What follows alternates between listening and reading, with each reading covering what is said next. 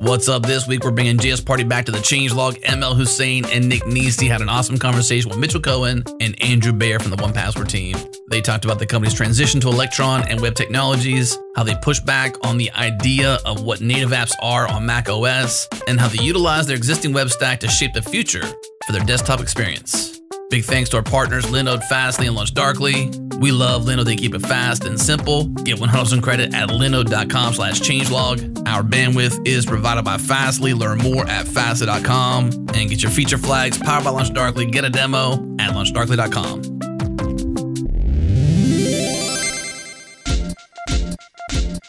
This episode is brought to you by our friends at Fly. Fly lets you deploy your apps and databases close to your users. In minutes, you can run your Ruby, Go, Node, Deno, Python, or Elixir app and databases all over the world. No ops required. Fly's vision is that all apps should run close to their users. They have generous free tiers for most services, so you can easily prove to yourself and your team that the Fly platform has everything you need to run your app globally. Learn more at fly.io slash changelog and check out the speedrun and their excellent docs. Again, fly.io slash changelog or check the show notes for links.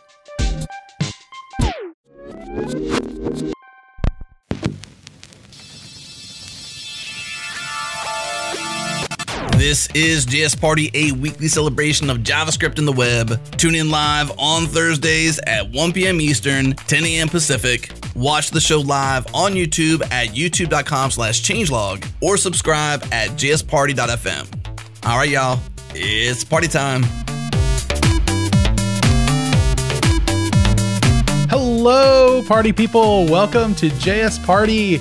I'm your host this week, Nick Nisi. Ahoy, hoy.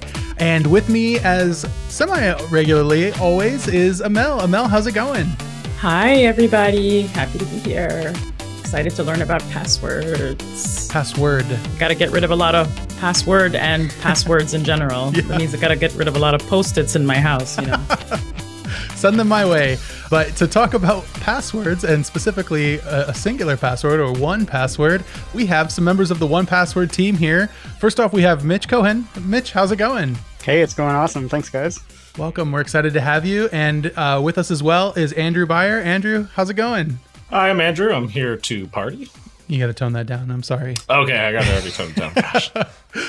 Despite the party in our name, we're we're very serious. I see. I see. I see. No, no, we, we love to have a good time, and we're very excited to have a good time with you talking about passwords and uh, specifically 1Password and the product that you work on. It's a product that I have used, I think, since I got a Mac, probably in 2008. I don't know if the company's been around that long, but around that time. And it's been the holder of my deepest secrets for a long time. So, really excited to talk to you about 1Password and where we're going. And I guess we have to start it off with why you're here on a JS Party JavaScript podcast talking about 1Password, which uh, has traditionally been the the Mac and iOS app that I, I know and love. So why why are you here talking about it on a, a JS podcast? We made a new version of our app, which we do every once in a while, and when we do that, a lot of people want to talk about it. And uh, sometimes the reasons people want to talk about it are different from why they wanted to talk about it last time. And I think that is the mo- part that's most relevant to your question. Well, actually, before we get into 1Pass, can we just do little intros? Mitch and Andrew, like, what are your roles on the team and like, what do y'all do or not do? Totally. So we're both kind of old hats. I've, I've been at 1Password now for seven and a half years, back when it was just a handful of people. I knew them all by name. Um, and I joined actually as customer support and kind of had a whole mini career at 1Password. And I'm now a product director. And I've, I've been through the highs, the lows, the fun parts, the crazy parts and I'm just so excited to be here to talk about yet another interesting chapter in the life of 1Password. That's so cool. Uh, you're, you know, like people who come with a uh, customer support background, they make like the best engineers and product people. So you must be like really, really good at your job because you have that like heavy user empathy. Apparently, this story happens a lot, by the way. We have a ton of people who joined to do support and then took on roles in the company. And that's actually uh, true for Andrew Bayer as well. I'm uh, Andrew Bayer. I've been here at 1Password almost five years. I actually come from a background, I spent almost a decade in the United States Army working on communication security and some air and missile defense. And I joined 1Password for two reasons. One was I had been using the app. I've been using 1Password for like 13 years now. I think 13, 14 years. I, I kind of lost track at this point. So I really wanted to like work at this company where I really did enjoy the product. It was super useful to me when I was in the military. You know, you deploy overseas, you'd have to use some public computer and I couldn't install apps or anything, so I had my I don't know like iPhone 3GS or iPhone 4 or something, and with the 1Password app running on it, and I would be able to get my password and actually use the internet. But uh, I joined 1Password because I love the product, and I was at the time looking for a remote job. I know now like everybody like just knows what remote work is like, but I wanted to do the digital uh, nomad lifestyle, and I had gotten sick of not moving around in civilian life. So I was like, oh, I'll join this company. I'll be able to travel the world, which didn't quite pan out the way I wanted, but uh, working at 1Password's been really awesome. Currently, I am in charge of our browser experience engineering organization. So ultimately, in, charge of kind of the browser extensions, everything about like filling and saving on the web. So I get to you know run the teams that deal with all of the web developers out there who want to make uh, login forms and credit card forms differently. And then we're starting to expand some of that reach uh, into kind of like our web client as well. So how you use 1Password like as a web client. So. Do you find that web developers are just finding fantastic ways to break your work? yeah, we used to joke around that there's like only a couple like quote unquote bad web developers and they just jump from company to company and co- like copy and paste their login forms and and put it somewhere else. But uh to be honest like you'd be surprised even in the 5 years I've been here the web standard and like web design and a lot of like web technologies have gotten so much better. Mm-hmm. so like nowadays there's HTML autofill attributes that like help password managers and help your browser understand more about your form. And I'd be happy to teach a class or talk about that more but I know that's not quite the reason why why we came today. So. so cool. So yeah, so before we kind of get into some of the changes around 1Password and you've made some exciting architecture changes like moving to Electron, which is like a Chromium node, you know, kind of desktop app support system. I don't even know how I could describe Electron in a sentence, but uh, before we get into that, can you explain to us a little bit about how 1Password works like what is it exactly how is it secure you know how do you guys protect yourselves from data breaches right? Because you, if you're the company that has everybody's passwords like how is that how does that even work in terms of your security management? Um, but yeah so if you could give us a little overview that would be awesome. Absolutely. So at its heart 1Password is a password manager and it's since grown to become kind of like an everything manager like anything you need to keep secret you need to keep safe. You can put in 1Password and trust that it'll be safe there and in the past few years, it's expanded to become actually sort of a, a collaborative version of that. So not only can you keep your secrets in there, you can also share them securely with other people who need access to them. And that's been a major focus of us as we've sort of grown out the product. And the thing that keeps it safe is something that's actually been in the news a lot lately, which is this concept of end-to-end encryption, where regardless of, you know, who we are or our relationship to you, we don't have access to the secrets you put in 1Password. We don't even have access to the security keys you would use to get access to those secrets. And as long as that remains true, effectively, you can't attack 1Password to be able to get access to the data that people keep in 1Password. And we're very proud of that. And that's been fundamental to everything we've built for decades now. And it will be going forward as well. That is so cool. Yeah. The story I like to tell is a lot of people assume you know, you go to 1Password and you sign up for an account, you're entering your password into this website and they assume like obviously 1Password has that, right? And that is where we years ago fully embraced web technologies and with the advent of web cryptography and web crypto um, apis we can actually download you a, a, little javascript client right there on the web when you create your account sign up. We never actually send that password across the internet ever. It always stays on your device we provision those uh, crypto keys. They live on your device, and from there on, throughout your 1Password journey, you're always using your kind of secret key and your account password to do uh, what we call secret um, secret key derivation or two key derivation and we basically kind of make the unlock keys for your account. So i think that's like one of the really cool aspects is we're so ingrained into the web but you never have to send us any of your secrets. You only ever send us the kind of encrypted blobs for the secrets that you hold on your side. Yeah so everything is always encrypted going to the like if you're using like the family plan or things like that, it's always encrypted and you have to decrypt it locally, whether that's with the client or in the browser. Yep, 100%. Yeah. And when you mention the, the family plan, what's remarkable about that is you can have transactions between two family members where they're able to share with each other, but we have no insight into what they're sharing and no ability to access it. Oh, wow. And it's kind of challenging to set up that environment, but we figured it out um, several years ago. And honestly, it's industry leading. Very few others can say that they have this kind of, of sharing system that's so secure. Wow. Yep. And it's all thanks to private public key encryption. You know, we basically provision these vaults. They all have separate keys. And then from there, a family member from their own device can essentially ensure other family members have access. So yeah, all, along the entire way, essentially it's, it's encryption all the way down, which is really cool. That's super cool. And so is this architecture and the keys are unique by device, right? So even if, if like I'm one person with two devices, does that, am I, I'm using different keys? Like how does that work actually if I, like if I'm using the same account across multiple devices? The keys to unlock your account, or essentially what we call the um, the master unlock key, easily named, is unique to you, right? It is unique to you and your account. So your account password and your secret key derives the master unlock key. And from there, it's just a whole hoist of other keys, right? So you'll have a key per vault and those kind of things. They aren't unique to device. So when you have two different devices, you're using the same secret key and your same account password and that's essentially how we ensure the end-to-end um, encryption there we do offer kind of some authentication on top of that so like every device has a unique identifier mm-hmm. and we use that just for um, the server to know the devices out there that it can mm-hmm. download the encrypted uh, blobs of your like one mm-hmm. password items to and we can do things like uh, multi-factor authentication that way where you're doing the base kind of authentication is all done through encryption but if you want to add on another layer,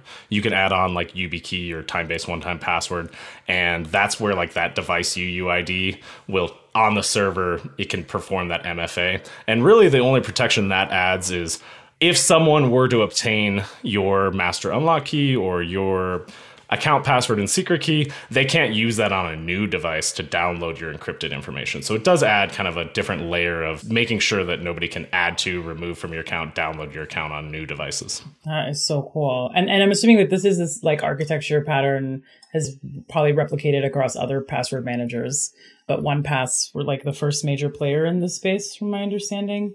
I don't think any of it's fully replicated across um, anywhere else I've seen. We do document it, it's in our white paper, so people are free to take a look at the whole architecture. But we're really pioneering in so many areas here, especially over the past few years with our sharing features. That okay. And honestly, like where we'll be a year from now, and I know we're going to get to that later, is, is even more exciting than what we're able to talk about now that is one piece of advice is if you aren't using 1Password and you're looking at other 1Password managers you really do need to dig into the implementation details, right? Like most people don't care about implementation details on, on stuff. But when it's something where you're relying on it for your entire security of your life, you really do need to dig in and find out like how are they doing this? Because obviously the worst case scenario is they're just some database uh, running somewhere with all of your passwords in it in plain text, right? And then there's varying levels of security from there. That makes a lot of sense. Um, and so we honestly, we could talk about that one topic for the whole show, but uh, we're kind of here to talk about stuff that's changing. So what's changing in 1Password? And uh, I think we kind of alluded to that a little bit with Electron. And so kind of, can you tell us about like what prompted that change? Why Electron? Sure. So we're releasing a new set of desktop apps when we're calling them 1Password 8 to, because the previous version was 7. And we did something that probably you should never do, but we did anyway, which is that we wrote all our apps from scratch, starting from the very foundation. We picked our, our tech stacks, sort of clean slate. We wrote all the logic, all the user interfaces, built all the features, and ended up to a point where we had something that was just way cooler and more performant and, and even more secure than what we had in the past. And when we were ready to share with the world, we announced it actually in early access.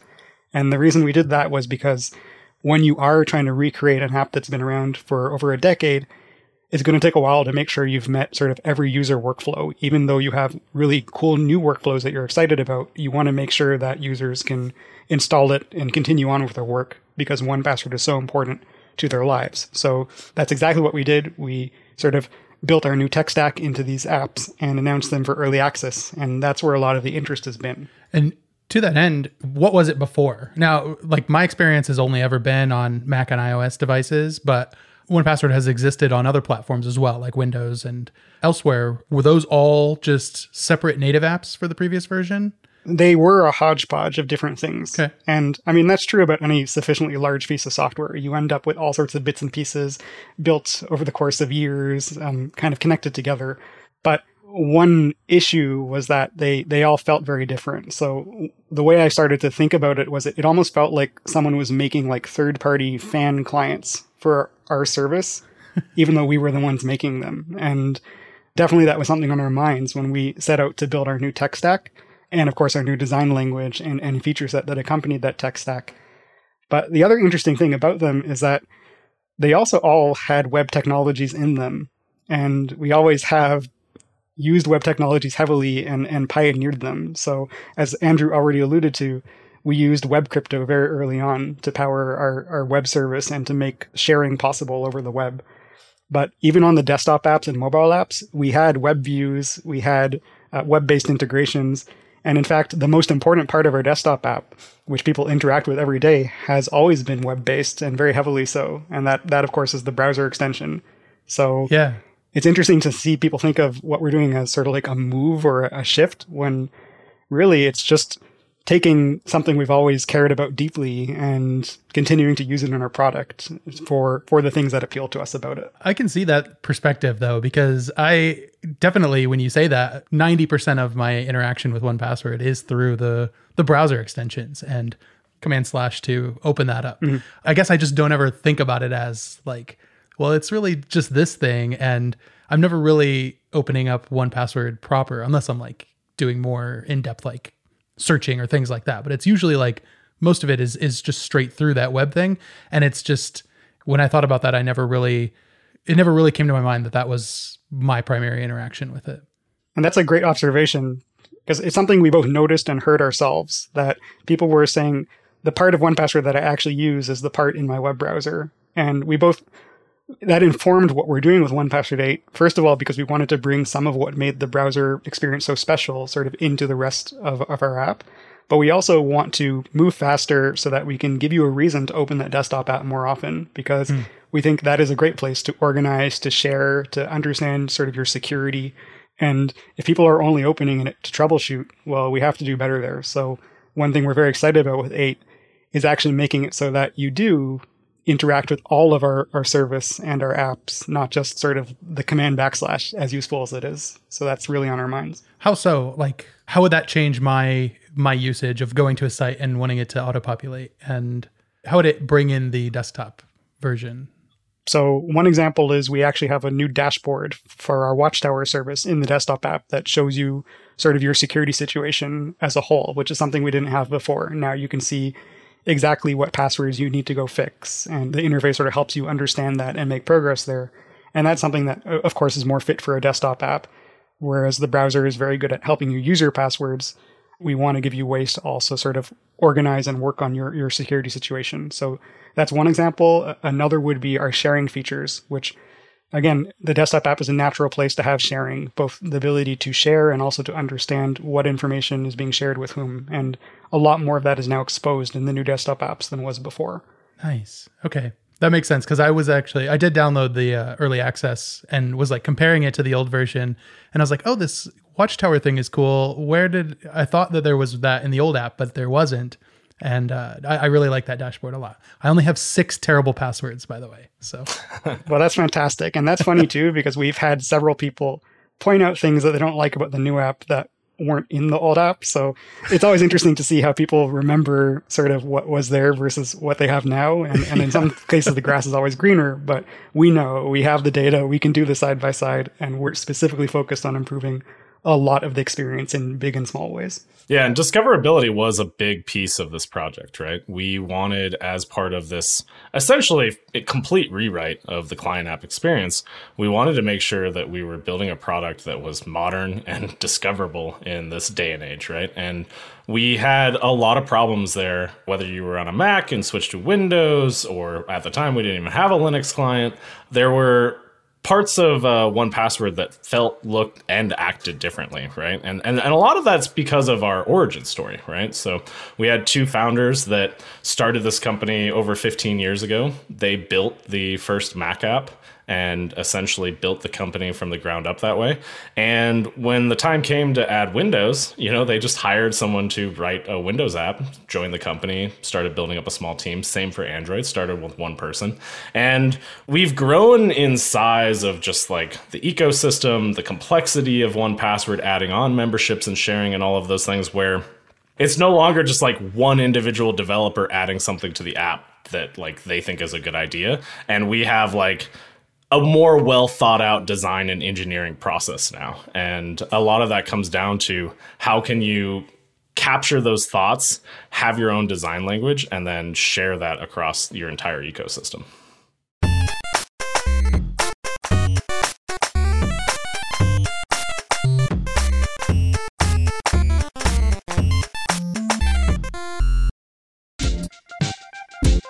What's up, friends? This episode is brought to you by our friends at Retool, the low code platform for developers to build internal tools. Some of the best teams out there trust Retool. Brex, Coinbase, Plaid, DoorDash, Legal Genius, Amazon, Allbirds, Peloton, and so many more. The developers at these teams trust Retool as a platform to build their internal tools, and that means you can too. It's free to try, so head to retool.com slash changelog. Again, retool.com slash changelog.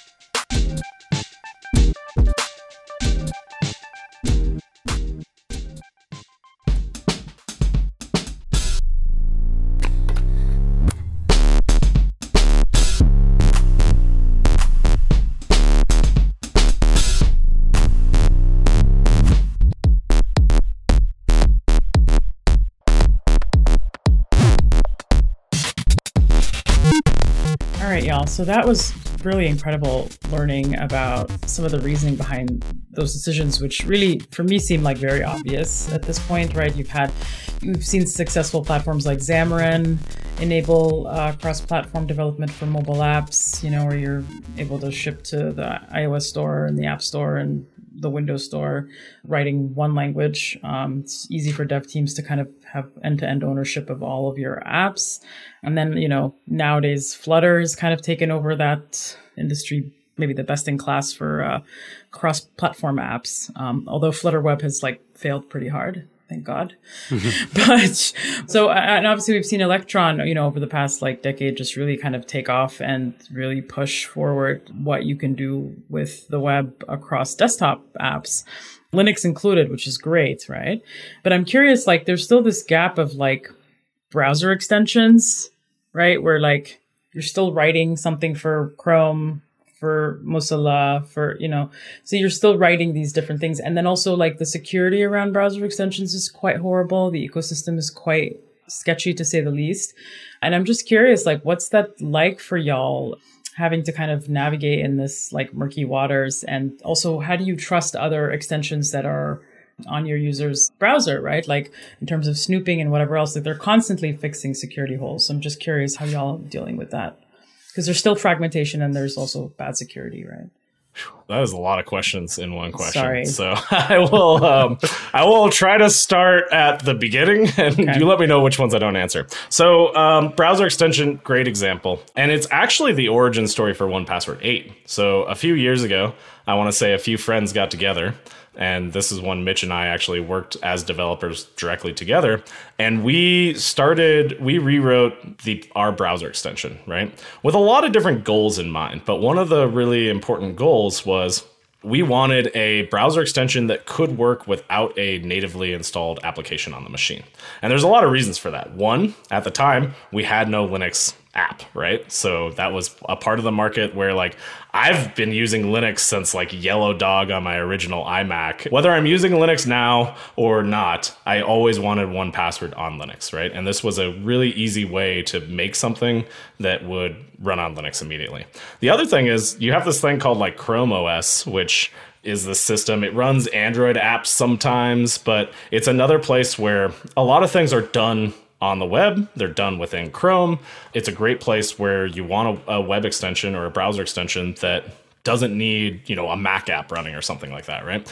That is kind of our starting point of where we built something that was a web-based one password client it can run completely by itself inside of your browser, and it has a React app front end. And all of this is done in TypeScript because uh, we get a little scared of JavaScript. I don't honestly understand people who don't use TypeScript. Like, TypeScript is freaking awesome, especially in this day and age. You hear with- that, Jared? with browsers just constantly evolving and, and JavaScript platforms and, and all of that. Holy cow, TypeScript's awesome. So that's kind of like um, what we at the time branded as One Password X. We did that because we had two browser extensions. Now we've, with the One Password 8 transition, this is the browser extension. And what's awesome about it is it, it, it really is better for your everyday user. Like Nick said, 90% of his time is done in the browser. I would say as a new One Password user, probably like about 100% of your time should be done in the browser, right? You go install one password. All you really need is the browser extension to start saving and filling logins, generating passwords with our smart password generator, those kind of things, right? Once you get more than three of these things, you know, or 10 or 20 or 50 of them, you want to start sharing them. You want to start managing them in different ways. You want to start adding new, different, and exciting item types. That's where it really makes sense to like download the app, start digging deeper into one password. And so that was kind of the goal of the, um, the browser extension and why it's so like important to one password. The cross-platform thing, I will push back on a little bit and say that's getting better. It started with Google. They created this thing called web extensions. It's not an official platform API. And then Mozilla finally kind of converted over Firefox. Edge, for a while, were working on this web extensions API. What was a real shocker to us was Safari always had this thing called an app extension. And two years ago, they actually launched support for the same web extensions API. And then one year, well, actually, like three months ago, they launched support for the web extension API on iOS and iPadOS, which I don't know is like a billion plus devices. So, like, Apple is actually heavily invested in we're going to support this web extension API technology. That's great. So, I will push back and say, like, it's not 100% standard across the board like everything on the web is, but essentially, if you can write something in JavaScript, if you can learn and use the web extension API, you can actually build a web extension or browser extension that works in all of the major browsers, right? Like pretty much everything is Chromium nowadays. Then you have Firefox, then you have Safari, and it will work everywhere. You know, there's a lot of caveats to that where like, okay, Safari supports this, you got to package it into a Mac OS app and ship it on the Mac App Store. Like there's all sorts of like distribution issues, right? So for example, for one password, we have to work with Google to distribute our browser extension. We have to work with Mozilla to distribute our browser extension. We work with Microsoft to distribute our browser extension, and we work with Apple. So it's like pretty much all of the major companies, right? So like it's not as easy as like I just put up, you know, I have DNS and a domain name, and now I have a website. Like you do have to do a lot of work to get there, but there is this standardization of the ecosystem for browser extensions, and honestly, it's really good for us and it's really good for anybody who wants to build an application that will run everywhere, right? Yeah. There's not a lot of apps out there that can say that, right? Like it will run on Chrome OS even. So I think it is getting better. Security wise, you are correct. Web extensions, browser extensions, they have a ton of power inside of the browser. Mm-hmm. So this is managed by way of a permission system. So when you install a browser extension, it will basically tell you here's the creepy permissions that your browser extension will have. Mm-hmm. But it's not language that users Nobody reads that. It's yeah, nobody reads that, and it's not really even. Also, incognito mode is another thing that's scary. Is like sometimes uh, they're still listening in incognito mode unless you explicitly tell them not to, or you have to explicitly disable some things in incognito mode. I mean, it's kind of crazy. It's crazy all the, ma- the verticals that you know they kind of have.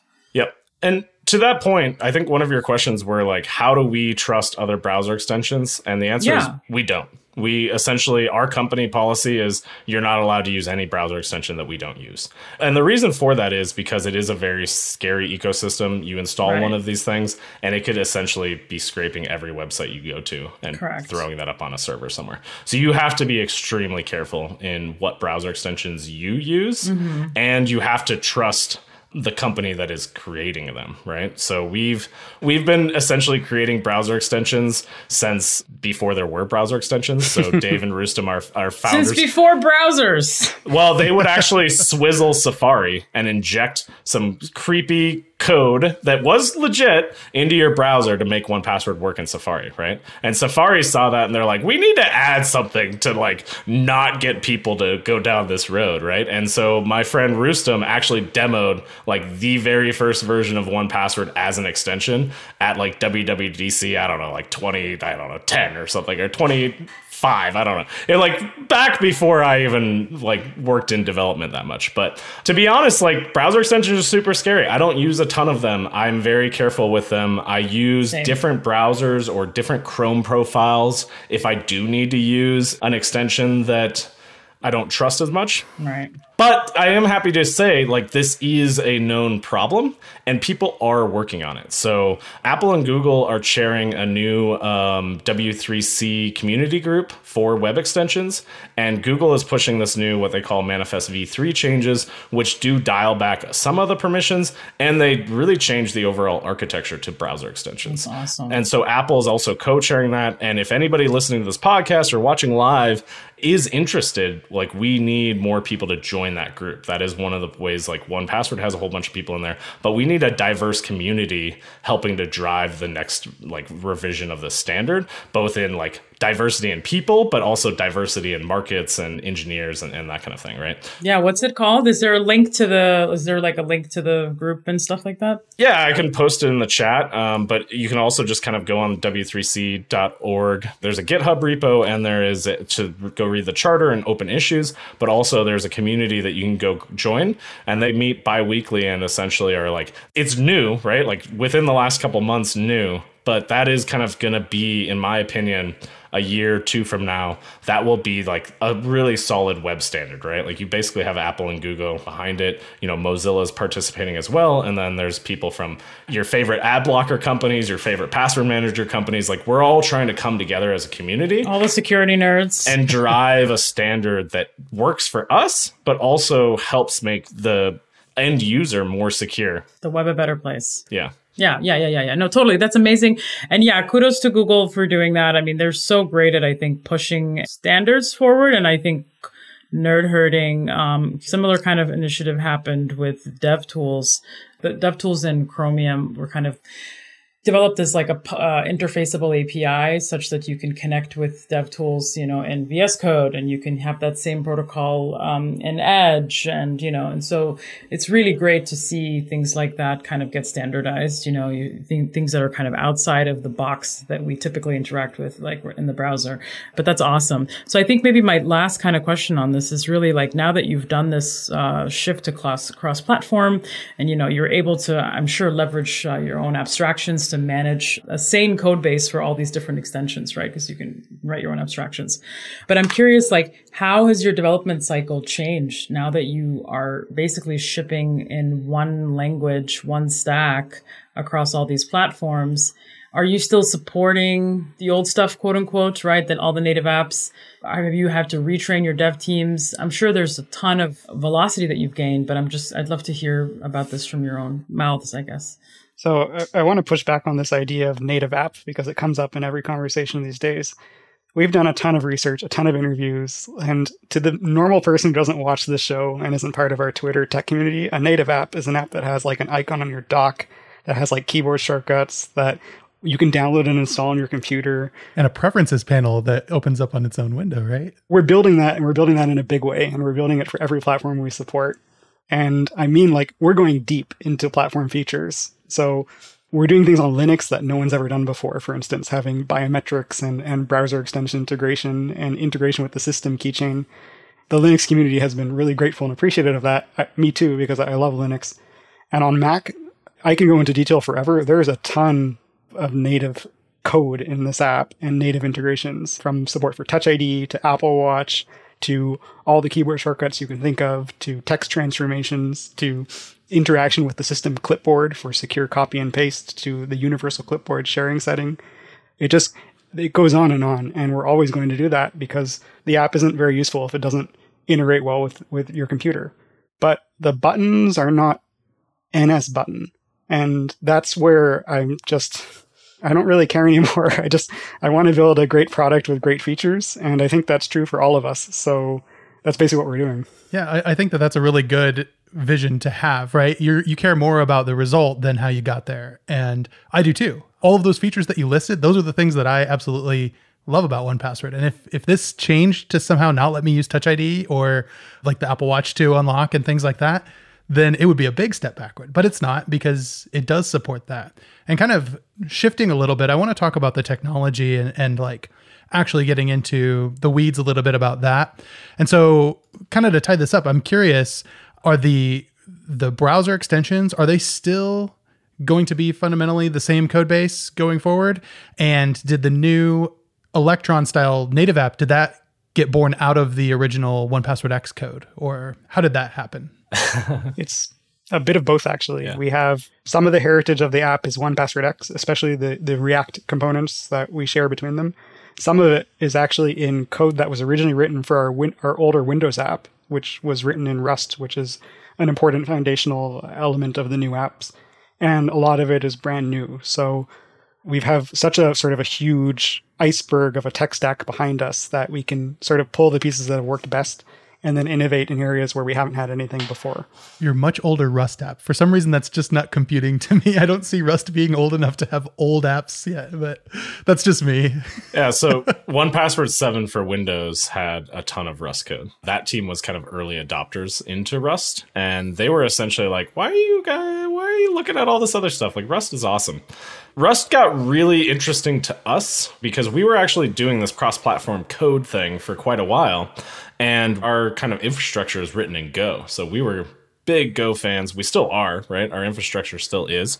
And for a while, we were writing cross platform code in Go and using it kind of cross platform all the way to the browser using this really cool library called uh, Gopher.js, which will transpile your Go code into JavaScript.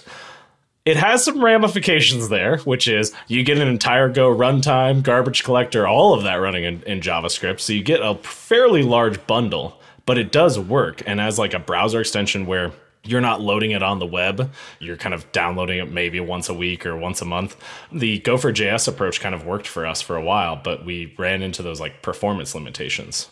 And so that's why we really looked heavily into Rust is because they had and probably still do. I don't want to I don't want to get into any debates about it, but they had a really incredible WebAssembly toolchain and folks working on WebAssembly support. And so a lot of the code that you see running natively in 1Password 8 from things like how we compute time-based one-time passwords, how we generate your passwords, all of that code, even in our browser extension, isn't actually run in JavaScript. It is Rust running natively on your system in the case of the Mac and Windows apps and Linux, or it is Rust code that's compiled to WebAssembly and used within our browser extension.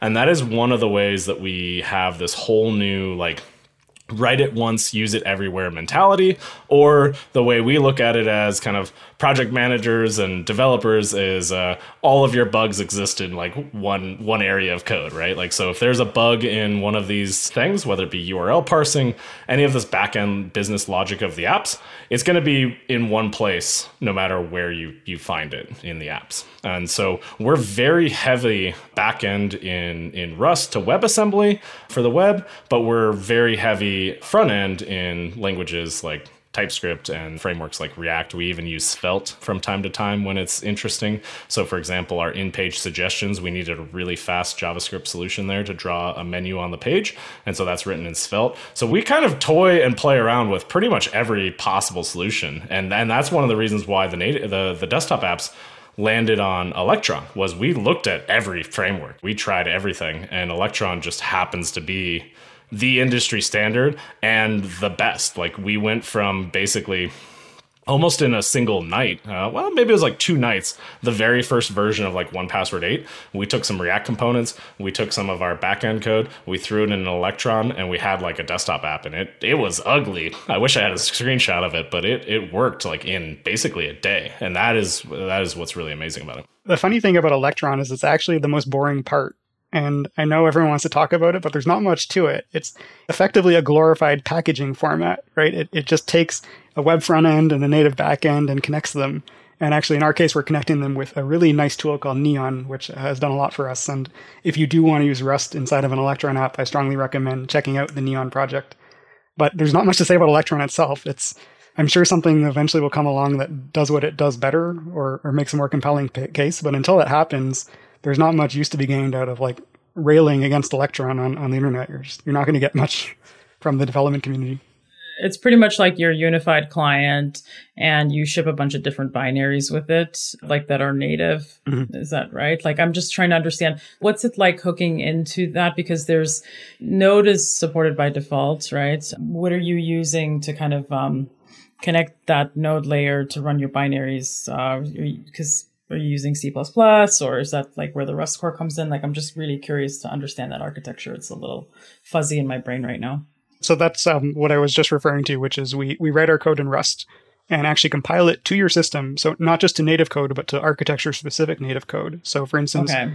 if you took like our, our Mac Electron app, you couldn't take the resources and run them, never mind on Windows, you couldn't even run them on an Intel Mac because it's compiled to, to native Apple Silicon machine code. And it, it's very fast, by the way. Mm. And we hook that up to the front end with the Neon project, which basically exposes an FFI, a foreign function interface, to allow JavaScript to talk to Rust. And it's nice. It's a nice developer experience. It kind of lets us get past that part, right, and focus on on the app and what we want it to do. So it's good.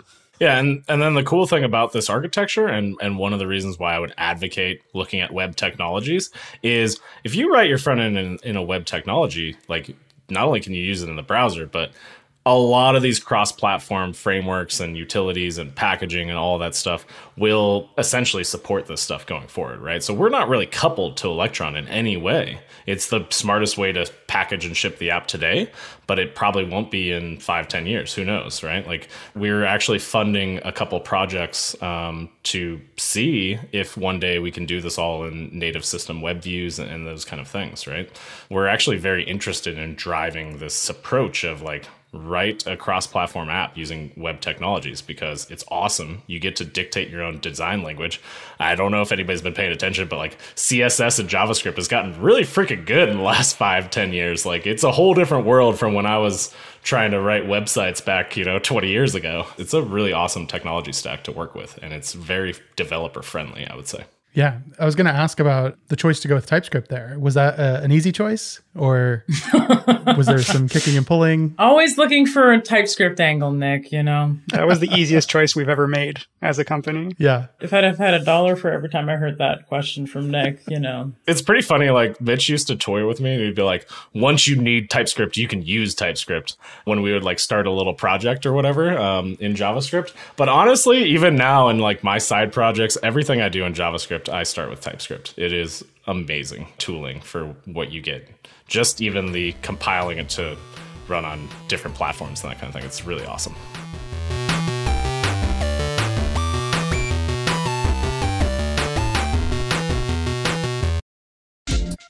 This episode is brought to you by SourceGraph. SourceGraph is universal code search that lets you move fast, even in big code bases. Here's CTO and co-founder Beyang Liu explaining the problems that SourceGraph solves for software teams. Yeah, so at a high level, the problems that SourceGraph solves, it's this problem of for any given developer, there's kind of two types of code in the world, roughly speaking. There's the code that you wrote and understand like the back of your hand, and then there's the code that some idiot out there wrote. Or, you know, alternatively, if you know you don't like the term idiot, it's the code that some inscrutable genius wrote and that you're trying to understand. And oftentimes that inscrutable genius is like you from, you know, a year ago.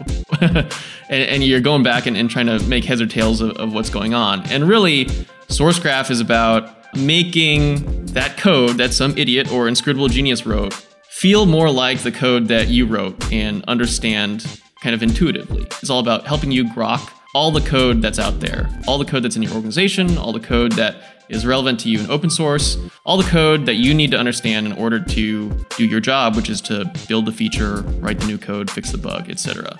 All right, learn how SourceGraph can help your team at info.sourcegraph.com slash changelog. Again, info.sourcegraph.com slash changelog. And by our friends at Fire Hydrant. Fire Hydrant is the reliability platform for teams of all sizes. With Fire Hydrant, teams achieve reliability at scale by enabling speed and consistency from a service deployment to an unexpected outage. Here's the thing when your team learns from an incident, you can codify those learnings into repeatable automated runbooks. And these runbooks can create a Slack incident channel, notify particular team members, create tickets, schedule a Zoom meeting, execute a script, or send a webhook. Here's how it works your app goes down, an alert gets sent to a specific Slack channel, which can then be turned into an incident. That will trigger a workflow you've created already in a runbook. A pinned message inside Slack will show up all the details, the Jira or Clubhouse ticket, the Zoom meeting, and all of this is contained in your dedicated incident channel that everyone on the team pays attention to. Now you're spending less time thinking about what to do next, and you're getting to work actually resolving the issue faster. What would normally be manual tickets across the entire spectrum of responding to an incident can now be automated in every single way with Fire Hydrant. And here's the best part you can try it free for 14 days. You get access to every single feature, no credit card required at all. That way, you can prove to yourself and your team that this works for you. Get started at firehydrant.io. Again, firehydrant.io.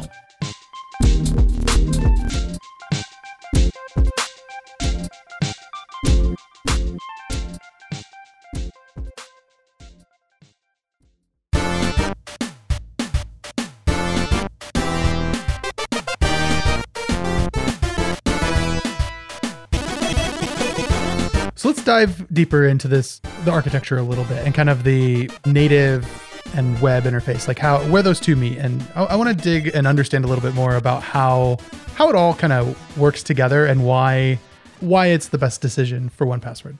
I think the question we're we're looking for is like the architecture and and this is I'll be honest one of the places where I think we as one password probably didn't have the best messaging out the gate, right? Um, when we first relaunched, uh, launched One Password 8, because we did go heavily into the architecture, which is look, a lot of your app is running native, and and that is true. The vast majority of your app is either native code running in the backend, all the business logic, or we have a ton of Swift and native API like code tying stuff together, right? I'm not 100% like I'm, I'm still waiting to see is there another Electron app that does unlocking with Apple Watch? We might be the only ones. I haven't found another one, but like we spent a heck of a lot of effort into the actually making our Mac app as good in 1Password 8 as, as 1Password 7. And unfortunately, I think one of the like messaging approaches we had was to talk about that, right? Like we were really proud of that and we still are obviously. But what people see between Electron and something that's written in AppKit or Swift UI is a lot of times they're they're kind of looking at like the Mac native UI, right? Mac native UI is really the when I click into like a drop down menu, does it look like the drop down menu on other parts of my system?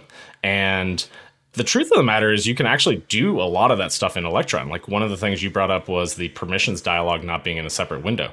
We actually at one point had the app do that. Like that is something you can absolutely do. That's not an Electron uh, feature or a, a problem with Electron that prevents you from having multiple windows. We made a conscious design choice to bring kind of like the one password design language into these new apps. And so in a lot of places where it didn't make sense to use kind of native UI for your system, whether it be for consistency for things like when you switch platforms, consistency and support documentation, just all of those kind of reasons and we think that we've developed an incredible looking one password design language, a feel and uh, look and feel to it, where whether you're using a desktop app, whether you're going on to a web client, whether you're using our browser extension, you're going to get the same exact experience. And that is where web technologies really help us. What do you have to add to that, Mitch? So, a lot of this conversation has been about what Mac users expect. And it's always like a hypothetical Mac user, right? So people will tell us this is what Mac users expect. It's interesting to me. First of all, I've been a Mac user for as long or longer than the people telling me this, and I know what I expect. I know lots of Mac users. Wait, are you Steve Jobs? you know, you guys like have been inventing browser extensions before browsers. You've been using Macs since before Macs.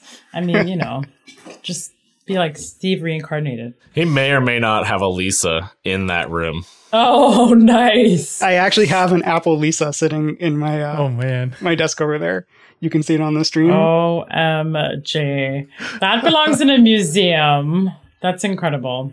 It doesn't turn on. I'm still working on it. That's cool. Yeah. uh, The wonderful thing about Steve Jobs, by the way, is that he was not nostalgic, which is. Well, I think you just go to his grave and get like a drop of his blood or a piece of his hair and it'll turn on, you know? Just kidding. All right. I'll stop now. I love the Mac. I love the platform. I love every Mac that comes out. I'm sitting here on this wonderful M1 MacBook Air. It's the best computer I've ever had. And the Mac has succeeded beyond where it was, vastly beyond where it was when, when I joined this company, when we were making just a Mac app. And that's wonderful. And when you look at people who use Macs today, they're not part of that community that wanted like a very specific kind of Mac app. They're just normal everyday people, right? You go to a Starbucks, a, a college campus, you just look at your friends, family, and coworkers, and they love their Macs, but you look at the software they're using and it's normal software, right? It's cross platform software, web based, a lot of times just inside of a web browser. And they don't really think about it that way. They don't ask for apps that look like Apple made them in the 90s, the way that I think a lot of people kind of want us to to go back and do that. And regardless of what technology we use, we're not going to do that. We're going to make an app that looks and feels like the experience that we want, just like every other developer effectively is doing in 2021. I mean, really, you look at the apps that come out nowadays, they have their own very strong branding, their own design language, their own user interface.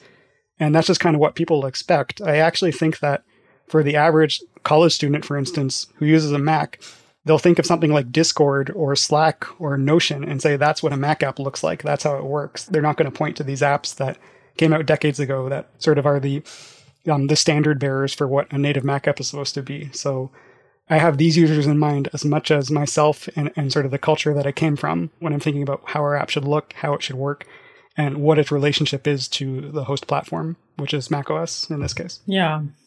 How challenging is it to work for or on a platform that is so closed in many in many ways, right? Like in terms of community feedback and having um, your input actually heard and having an opportunity, you know, like like it's a very different company than Google and Microsoft, right? Google being on the like far left, Microsoft being somewhere in the middle, and Apple just being far on the right in terms of like community engagement and, you know, taking people's input and right also the extensibility of the platform is fairly like limited right so i'm, I'm just curious like what, what that's like for you I think this is almost a different question if you're talking about Mac OS versus iOS. Mac OS, I guess, but Okay. I mean, I'm not familiar with the uh, differences between the two, though, so I'm not, I don't even, yeah. It's a kind of a hard question to answer because I don't honestly really feel that way, especially on the Mac, right?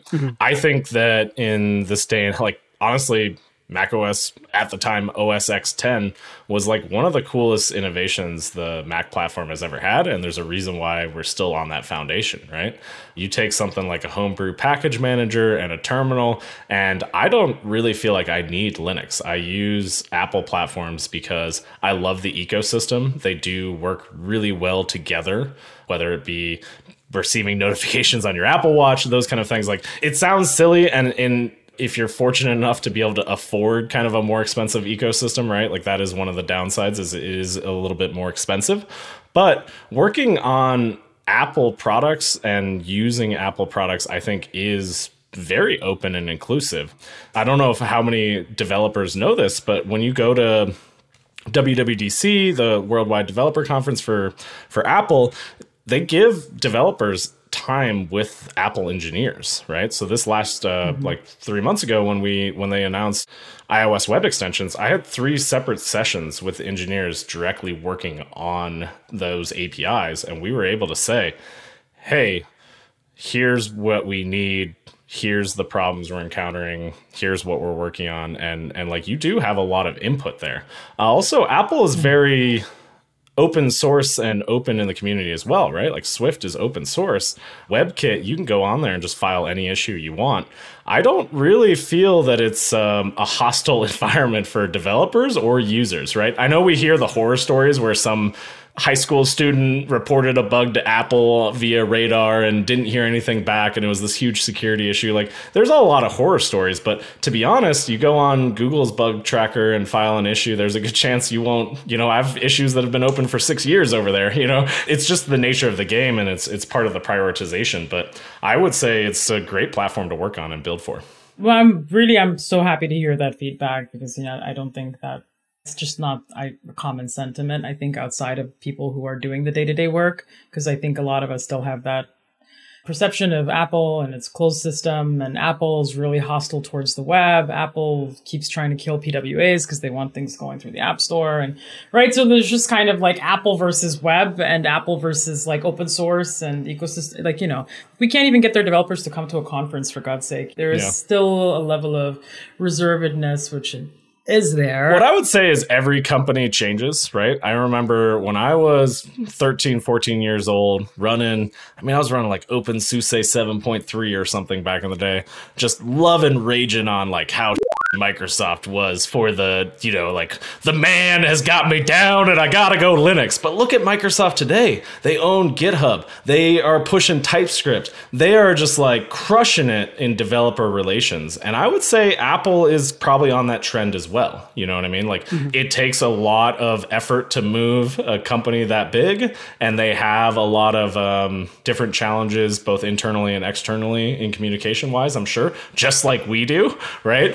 But I would say they're on that trend as well. And I, um, there were days when we would say like Internet Explorer is killing the internet, right? And look at them now. They're just another arguably pretty great Chromium browser um, these days, right? Yeah, well, I, I, just want to actually hand the mic back to Nick. I think Nick had a point, but um, I just wanted to say that some funny story about Internet Explorer.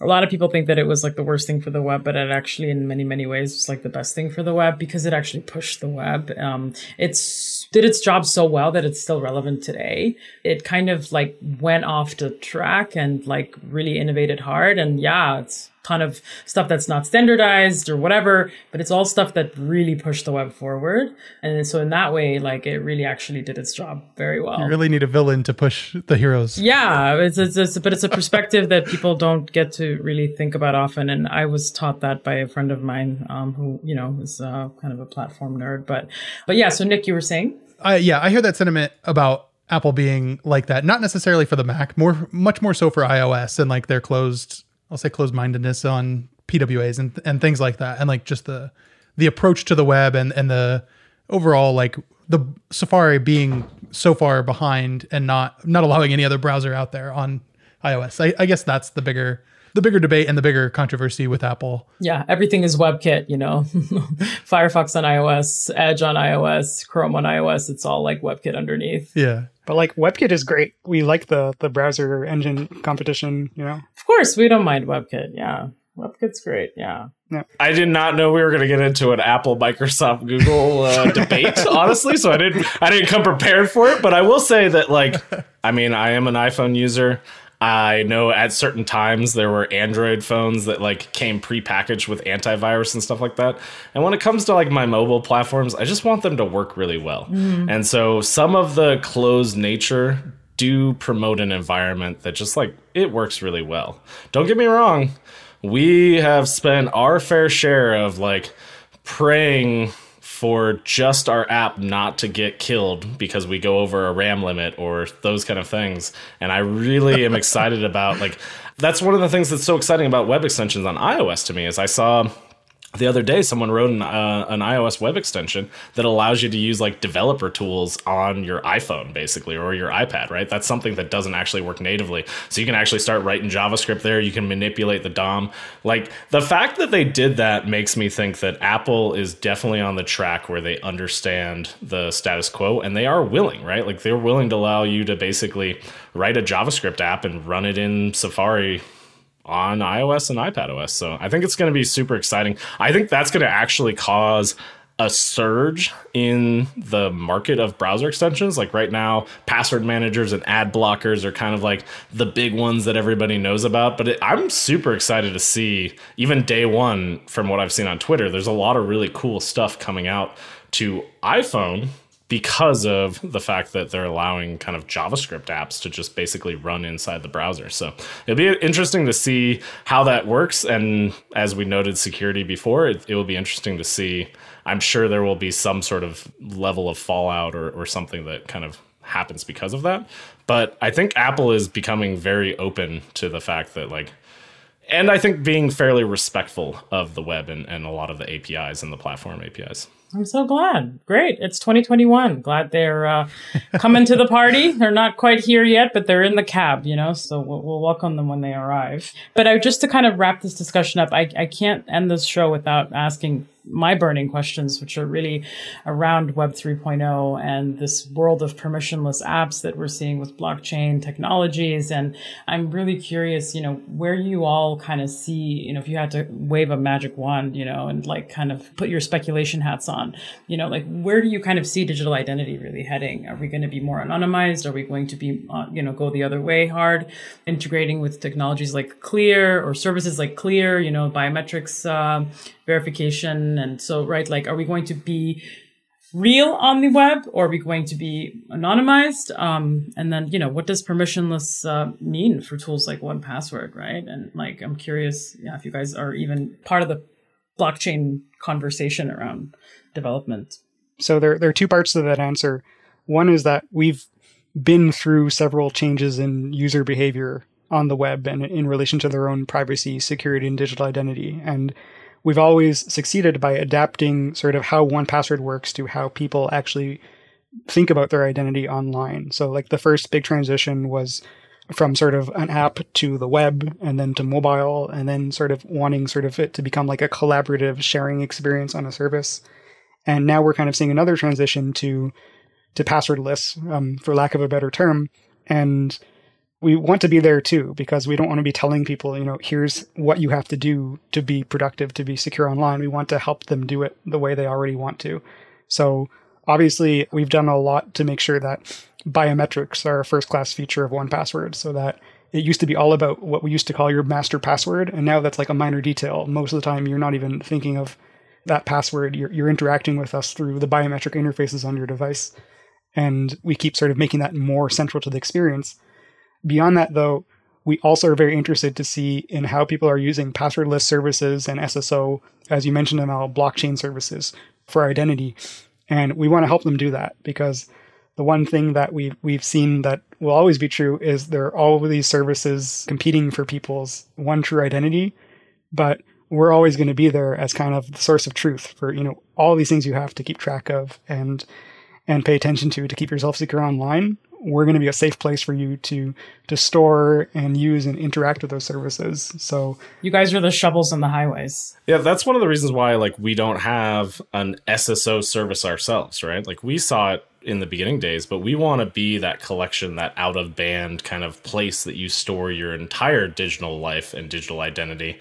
And I think we are going to see more moves to passwordless, but I think you'll always have secrets you need to store. Just like somehow I find like things where I have to actually fax people information. And uh, it's just one of those things where we have a bunch of stuff on our radar and on our kind of long term roadmap to support a lot of the transition and kind of be their industry thought leaders in that space. Right. No, th- th- that makes a lot of sense. So, I, I, mean, you kind of mentioned something, Mitch, around uh, SSO, and uh, Adam, you did as well. So, there, there's essentially kind of like these widely growing adoption of like third party logins, you know, whether you're logging in with Facebook everywhere or Google or whatever, GitHub, Twitter. And then there's kind of this centralization on the engineering side of services like Auth0 that are kind of gateways and providers for that login uh, and auth handshake, right? And so I'm just curious, like, where do you kind of see that as a good thing, a bad thing, a liability? I mean, clearly it's a vertical that you've intentionally chosen to stay out of, right? Which I think is so smart. You know, you want to make sure that you're relevant in all cases and you're not trying to compete here. So I think it's a very strategic move on your side, but I'm just curious, you know, what, what are your thoughts on these services? Because I'm personally starting to see Auth0 as a bigger and bigger liability for the web. But. I'll take one of them, and that is like I have a recent personal SSO story, so I will share it with the group just so if anybody else, I was going to write a blog post about it, and I just haven't gotten around to it. But my recent personal SSO story was I've used Gmail for basically since the beta days when they released the I think it was at the time called Google Domains, and then it was like Google Apps, Google Suite, now Google Workspace, whatever it was called. I basically always had like my own personal domain hosted on Gmail using like a G Suite ish account. And just this year, I finally decided, you know what? It's time for me to like take this off of the Google ecosystem.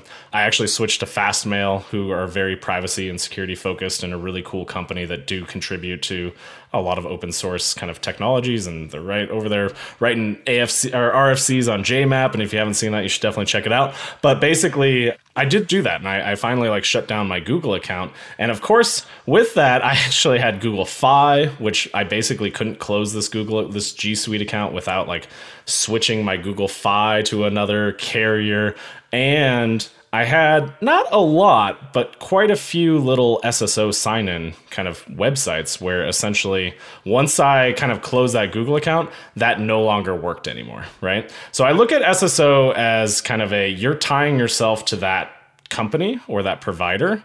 And in some ways, that can be good. For example, I think it's really smart from a business perspective to like offboard a user and just immediately kind of kill their access to various services. But from like a personal perspective, and especially in this day and age, if like Facebook or Google or somebody does something that you don't like and you personally don't want to support them anymore, SSO is a way that you're really tied in and it makes it very challenging to get out of that ecosystem. Mm-hmm. Agreed. Quite frankly, though, on that same note, I mean, the fact that people's emails are centralized and they don't own their domain nor their content, like, you know, the if Google cuts you off, there goes your email. Like, right. that's a problem, you know. Uh, also, yeah, there's a ton of ramifications there, but so that's why I'm a little mixed, right? Like, honestly, what I want is I want SSO in certain scenarios, I suppose, but I want a service like 1Password to basically keep track of all of my SSO logins, where they are, what they are. So like if I do go through a transition like that, I know immediately like, all right, here's the accounts that are going to be affected by it, right? And I think that's a place where like having a third party who aren't invested in trying to lock you into their ecosystem is a huge benefit of using a product like 1Password. That's awesome. And to your question about about like the trends, I think users are eager to sort of adopt passwordless technologies, but they want to feel like they still have control. And that's something that a lot of these providers aren't really offering, or at least aren't being open enough about. Like, what do I give up if I use, you know, my Microsoft account without a password for everything? How do I change my mind about that? How do I migrate? So we kind of want to help people have that kind of control and flexibility. And we don't want to create another sort of system of lock in that forces people to do it the 1Password way instead of someone else's way. That's pretty cool. So does that mean it's easy to migrate into 1Password as a customer and migrate out as well? Yep. Essentially, we've always had the premise that like it's your data, it's your secrets, so you can export them and take them anywhere with you. Also, like if you sign up for a membership and you stop paying us, you'll essentially still have read only access to that data. Like we never make it to the point where we're keeping anything from you. And mm-hmm. i think that's always been kind of one of the big values of 1Password is like we're going to respect your privacy. We're going to do our dang best to like keep everything as secure as possible. And, and something that we include into our design even though it's sometimes user hostile like right? So building something that's secure sometimes makes it more challenging to use. And you're always going to have that data portability um, in and out of 1Password yeah, well, I mean, honestly, kudos to you all for even just doing what you've done. I'm really excited to check out your white papers, and we'll I'll link them in the show notes as well. I mean, ultimately, like I've I've said this tons of times, I'll say it again today. You know, the internet was designed to be open. It's open network between trusted peers, and you know, architecting security into a system that was designed to be open is like extremely challenging. That's why it's like so painful, right? And so, if we could re-envision what the web could be, you know, if we architected the web and created new protocols that were secure first, like how game changing could that be? You know, those would be great conversations to start having. But, you know, first we have to stop arguing about basic stuff. So, so with that said, actually, hold on. I do have a security question for you before we end, which is, you know, how uh, with password managers, you're always copying things onto your clipboard. I always find that a liability because it's like not a one time copy. And so I'm just curious if you guys have ever considered working with like browser uh, operating software uh, folks to maybe change that or develop a new standard for like a password copy that's secure in one time, like, and that's also time limited, right? So if it's still on your keyboard or still on your clipboard and you haven't pasted it anywhere, it just goes away after 30 seconds or something like that. That's actually a feature of 1Password. OMG. Even in our new our new modern web-based front ends, we use the system APIs to do that most effectively. So on Mac OS, we ah. actually use the secure clipboard and clear it after a timeout. And we even do this on Linux and, and Windows in sort of native ways. That's amazing. and on like iOS and, and mobile platforms as well. Yep. Basically, that is one of the reasons like we always go out of our way to support those um, APIs. And I'll be honest, that's actually a web uh, web extension API I would love to see because we don't have one of those from the browser extension. But in the browser extension, one of the nice things is you can basically click on an item and have it automatically fill into the page. So it basically keeps your system clipboard or anybody listening to that clipboard kind of out of the loop. Yeah, no, that's awesome. Well, I tell you, you gained one customer today. I'll tell you that much. It's perfect timing because I'm One due- by one. I mean, that's that's how we grew. Yeah, right. I'm due for like my uh, LastPass renewal. So I'm sorry, LastPass. You guys have been great, but time for something new. It's been a pleasure having y'all today. Seriously. Thank you so much.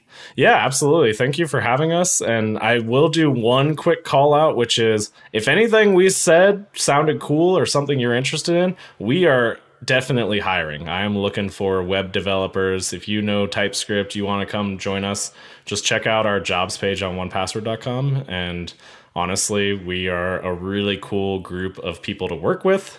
Not to mention, we're trying to like really innovate, and there's opportunities with us if you're anybody's interested. Awesome. And where can people find you all online? You can find me on Twitter at F I R E B E Y E R, Firebeyer on Twitter. Um, that's like the only, basically the only social media platform I use. I'm not a huge uh, social person. I find it like even LinkedIn, it's like a, just makes you a spear phishing target and those kind of things. So I've deleted pretty much every other social media platform, but you can find me there if you want to chat or set something up. Obviously, you can find 1Password at one the number one password.com. And then Mitch. And I am uh, also really only on Twitter, MitchCHN. And I've enjoyed all the conversation there about 1Password 8 and participated in it. So please feel free, hit me up with what you like, what you don't like, what you disagree with, what I said on the show. That's great. Like I, I really love this conversation. And hey, you might find out that I agree with you and we'll get your change into the app because like I said, it's it's an early access and we still have some time to go before we're ready to release it to everyone. So now is the time to let us know what you think about 1Password. We're listening and we're working to make it great for you. Yeah. Mitch does funny tweets of like 1Password spinning on the desktop because people thought that like Electron couldn't do shaking like we had in an old app. So some of his content's really funny to watch and I also do real work, by the way. he does some real work by the way. And and I will give a good quick shout out if you are an iPhone user, iPad user on Monday iOS 15 comes out and 1Password will have I'm hoping the best web extension there so you can see what it's like to run 1Password as a web app on on an iOS device, which is pretty groundbreaking. It's pr- really awesome. Yeah, that's so cool. Thank you so much for listening to your customers and thank you so much for helping drive like really good decisions and obviously like I would say world-class user experiences and I think a lot of product companies, you know, just regardless of what they're doing for their customers, I think could um, take a few notes from y'all. So thank you again. It's been a pleasure. And uh, that's a wrap, kids. It's been super fun. Awesome. Thanks. Thank you. All right, that's it for this episode. Thank you for tuning in. What do you think about 1Password's move to Electron? Are you long or short 1Password? If you could talk directly to Mitch and Andrew, what would you say? Let us know in the comments. They're listening. If you haven't yet, check out Changelog Plus Plus to support us directly and make the ads disappear in all our shows. Get started at changelog.com slash plus plus. Coming up next week, we're talking with Ilya Grigorik about Shopify's recent release of Hydrogen and upcoming release of Oxygen and the future they're building towards with server-side rendered React.